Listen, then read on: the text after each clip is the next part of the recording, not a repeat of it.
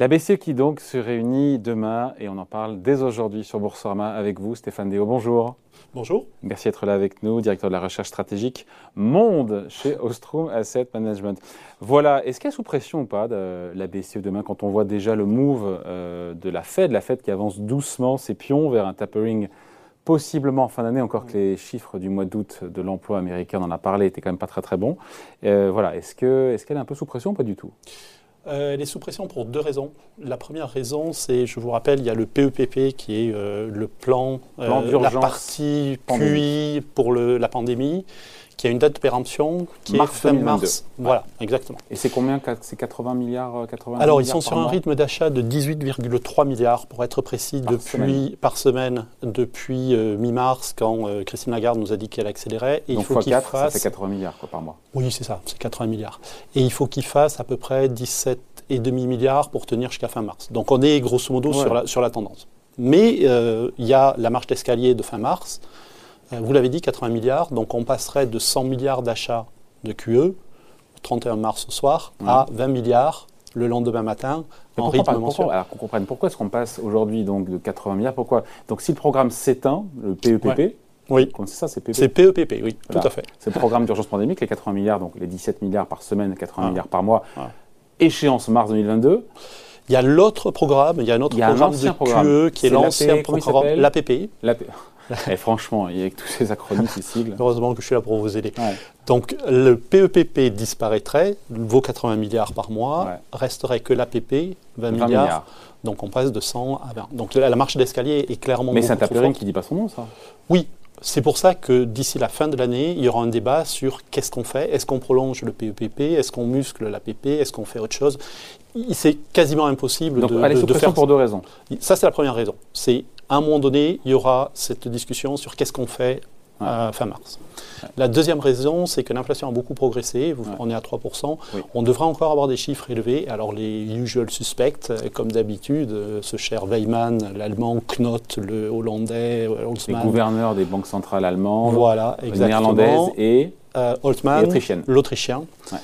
Évidemment, on dit, mais oulala, c'est affreux, regardez, l'inflation que pour eux, ce sont nous les usual suspects. Hein. Ça dépend de quel côté on se place. Hein.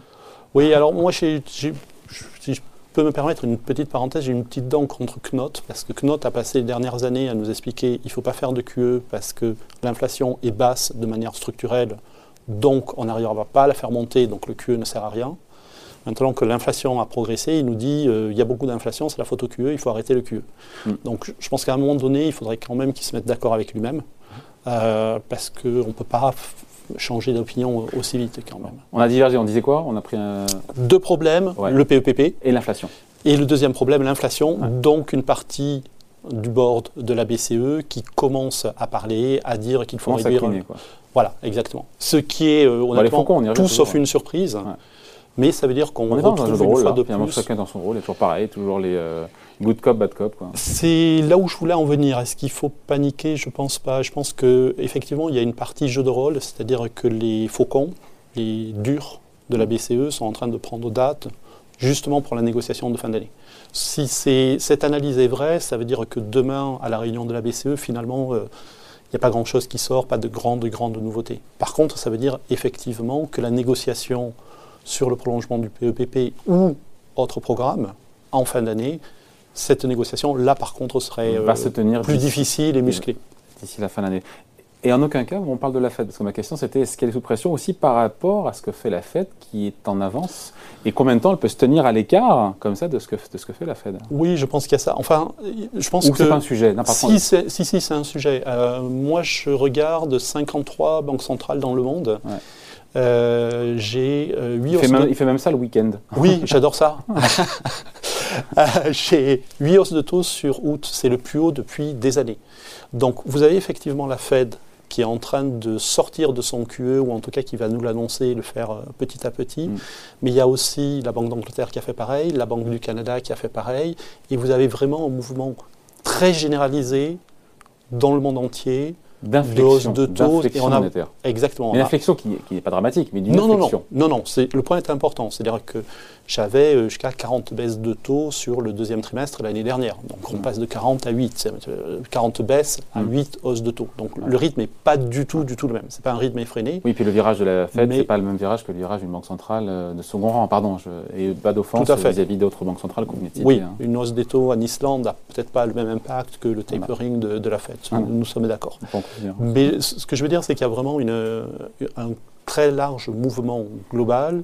Et sur les banques centrales qui ont monté les taux, il y a quand même de grosses banques. Vous avez le Brésil, vous avez le Mexique, vous avez la Et donc la BCE, combien de temps elle peut rester à l'écart, encore une fois, de, cette, de, cette, de ce mouvement? Je pense qu'il y, a un point qu'il faut garder à l'esprit, c'est que euh, les émissions par les gouvernements sont en train de se tasser. Pourquoi? Parce qu'on a une reprise économique, du coup, les, on, les a émissions obligataires pour financer les besoins des États. Voilà, c'est-à-dire le déficit se réduit petit à petit parce qu'on a des rentrées fiscales. C'est le cas en particulier pour l'Italie et l'Espagne. Les derniers chiffres étaient plutôt bons en termes de déficit, en tout cas moins euh, catastrophiques que l'année dernière. Euh, mais du coup, ça veut dire que les émissions se tassent. L'autre point, c'est que vous avez le programme NextGem. Vous savez, c'est le programme de relance européen.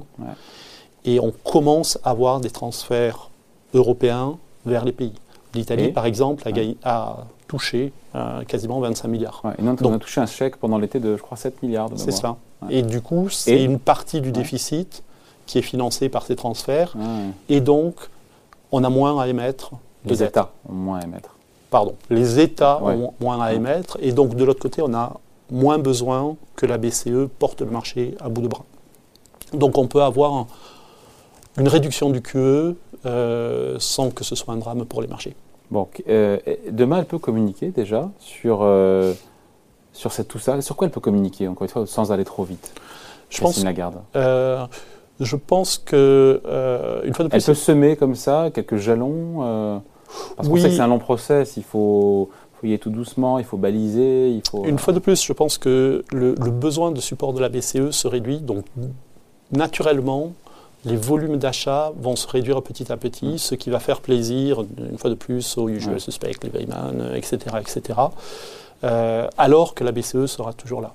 Donc je ne serais pas étonné qu'il y ait effectivement un discours sur une réduction très progressive des achats, sachant que les marchés... Réduction à compter du mois de mars. Elle prendrait position dès maintenant Non, elle, peut réduire le PEPP à partir de, maintenant. C'est-à-dire au lieu d'avoir 18 milliards d'euros d'achat par semaine. Voilà, on va être moins agressif, euh, on, baissera un petit peu. et là, pour le coup, elle met un pied dans la porte. Voilà, exactement. Mais c'est pas sûr.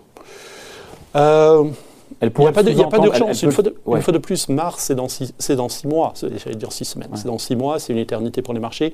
Donc il n'y a pas d'urgence. Donc, je il pense peut aussi avoir rien du tout demain. Il peut très bien avoir aucune info là-dessus. Je hein. pense que c'est ce qui est le plus probable. C'est-à-dire qu'il y aura probablement un mouvement à la marge, mais qui sera euh, très très marginal. Mais la Fed a, a, très bien joué. Si vous regardez Jackson Hole, en fait, qu'est-ce qu'il nous dit, Powell Il nous dit qu'il annonce qu'il va annoncer un tapering. Hmm. Donc, euh, c'est l'annonce de l'annonce, c'est l'annonce au carré. Quoi. Voilà. Euh, donc le marché se dit, oui, bon, d'accord, euh, on savait. Et puis il le conditionne en plus. Hein. Voilà. Donc la prochaine étape, c'est la Fed qui va annoncer le tapering. Donc le marché va dire, bah oui, il nous avait annoncé qu'il allait l'annoncer. Donc, voilà. il faut, il faut, il faut Et puis après, la... après, après, on ne sait pas si c'est 10, 15 ou 20 milliards par mois de réduction d'achat sur les 120 milliards que la Fed rachète. Et donc après, troisième étape, il va nous dire, bah, je vous avais annoncé que je fais euh, du tapering, voilà les détails techniques. Et donc avec cette euh, stratégie de tout petit pas, on voit bien que le marché finalement est très préparé, que mm. la Fed a pris le marché par la main, l'a amené un peu là où, là où elle voulait. Donc on peut imaginer un tapering qui se passe bien des banques centrales, Fed et BCE, sans que les marchés corrigent. Oui. Sachant qu'on est un peu en terrain inconnu, même si on a, on, a, connu une seule expérience de tapering. Au final, c'était... Euh, oui.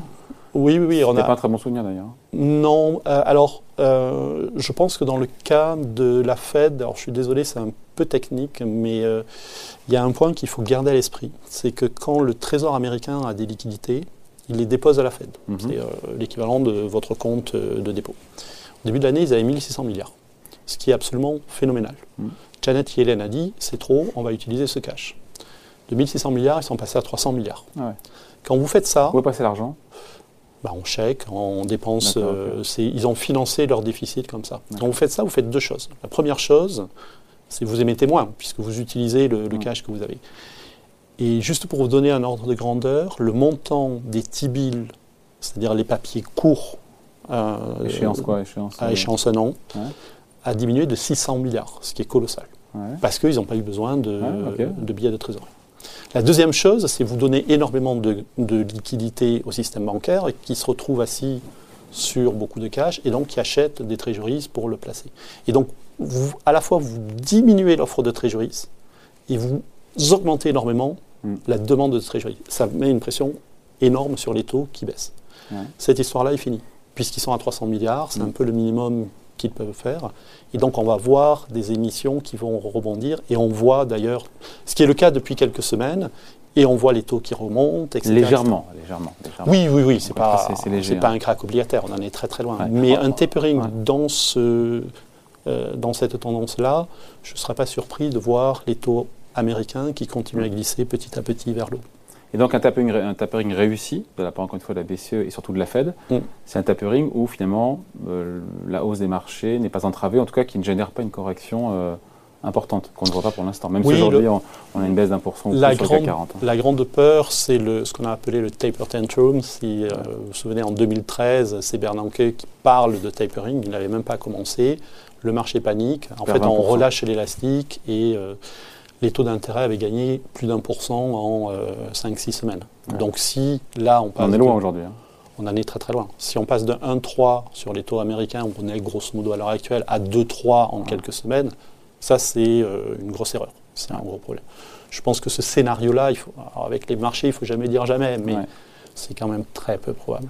Donc il est probable pour le coup que les banques centrales réussissent leur tapering, donc euh, Mm. retirent leurs mesures d'achat d'actifs d'urgence Oui. Euh, sans que ça trouble les marchés. Ça serait comme un tour de force. Oui. hein. Oui, oui, Ça prouverait que les leçons du passé ont été retenues. hein. tout à fait. Alors il y a un autre scénario qui est plus problématique, c'est imaginer que les plans de relance Biden euh. Biden. Biden. Biden. Biden. Biden passe. L'année prochaine, vous avez un déficit très important aux États-Unis. Ouais. Euh, il n'est pas évident que le marché puisse absorber un déficit important. Les banques américaines, par exemple, ont déjà énormément de trésorerie sur leur Ouais. bilan.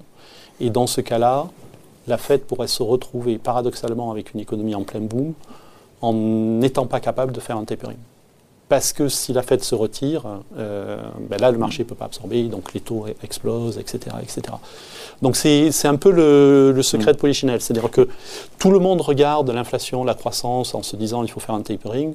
Le- la variable qu'il faut regarder aussi, c'est le niveau de déficit l'année prochaine. Et euh, à un moment donné, il faut bien qu'il y ait un acheteur de dernier ressort, comme on dit dans notre jargon, et ça c'est la Fed. Ouais. Et euh, je fais le lien avec euh, le sujet aussi, c'est sur la- les financements de l'État français. Il y a beaucoup de questions qui se posent, on entend beaucoup de choses, beaucoup de gens qui disent oui, mais tant que la BCE est là, et ça va au-delà de la France, les États européens euh, peuvent se financer facilement, et les gouvernements nationaux. Maintenant, le jour où la BCE euh, sera plus ou moins là, ce sera peut-être l'heure de vérité. D'ailleurs, on se demande comment est-ce que les taux, notamment en Europe, sont toujours, pour la France, à 0% pour le 10 ans, alors qu'on sait qu'on va vers une sortie euh, des, des rachats d'actifs et vers... euh, Ben, les, une les- moindre intervention de la BCE dans le financement des économies locales. Quoi.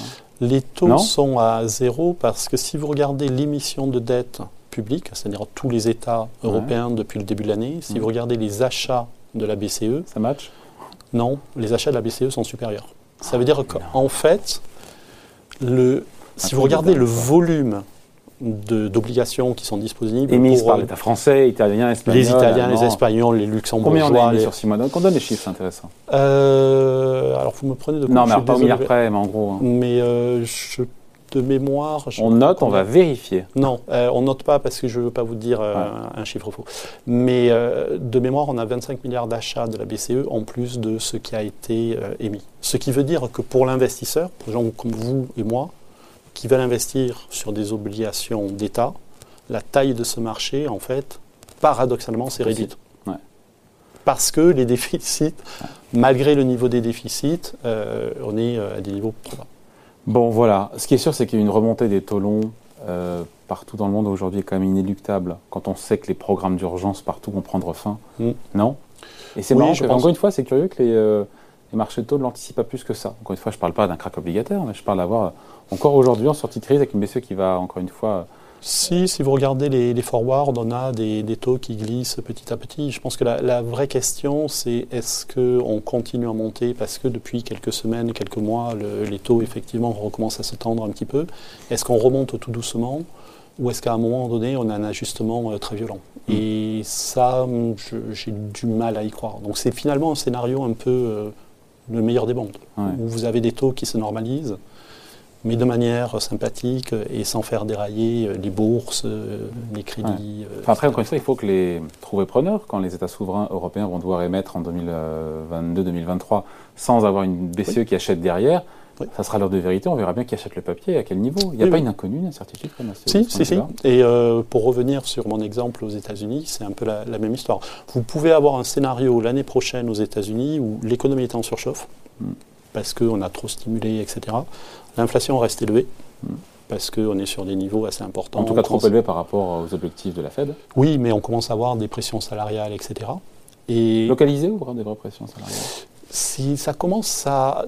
Enfin, ça dépend de ce que vous appelez localisé. Moi, je regarde par exemple les indices d'inflation salariale par niveau de qualification. Sur les bas salaires, on était extrêmement bas. On est revenu au niveau de 2007-2008. Ça veut dire qu'on est plus haut que dans tous les points du dernier cycle. C'est de... heureux pour les bas salaires. Ah oui, oui, oui. Mais alors, je pense même que c'est une des volontés de l'administration Biden. Ouais. Parce que... Biden. Biden Quand vous jetez de l'huile sur le feu en stimulant l'économie trop, ouais. vous avez les bas salaires qui remontent et donc les disparités salariales diminuent petit à petit. C'est un moyen de réduire les inégalités sociales, euh, ce genre de sorte. Donc je pense qu'il y a une vraie volonté Biden ouais. euh, d'aller dans, dans, ce sens-là. Mais ça, c'est de l'inflation à terme. Bon, et puis on, on, écoutera évidemment attentivement. On sera avec euh, Jean-Claude Trichet demain jeudi, qui sera avec nous pour commenter évidemment euh, ce que va nous dire Christine Lagarde. Merci beaucoup. Avec Stéphane Déo, directeur de la recherche stratégique monde chez Ostrom Asset Management. Merci beaucoup. Salut. Merci. Bye.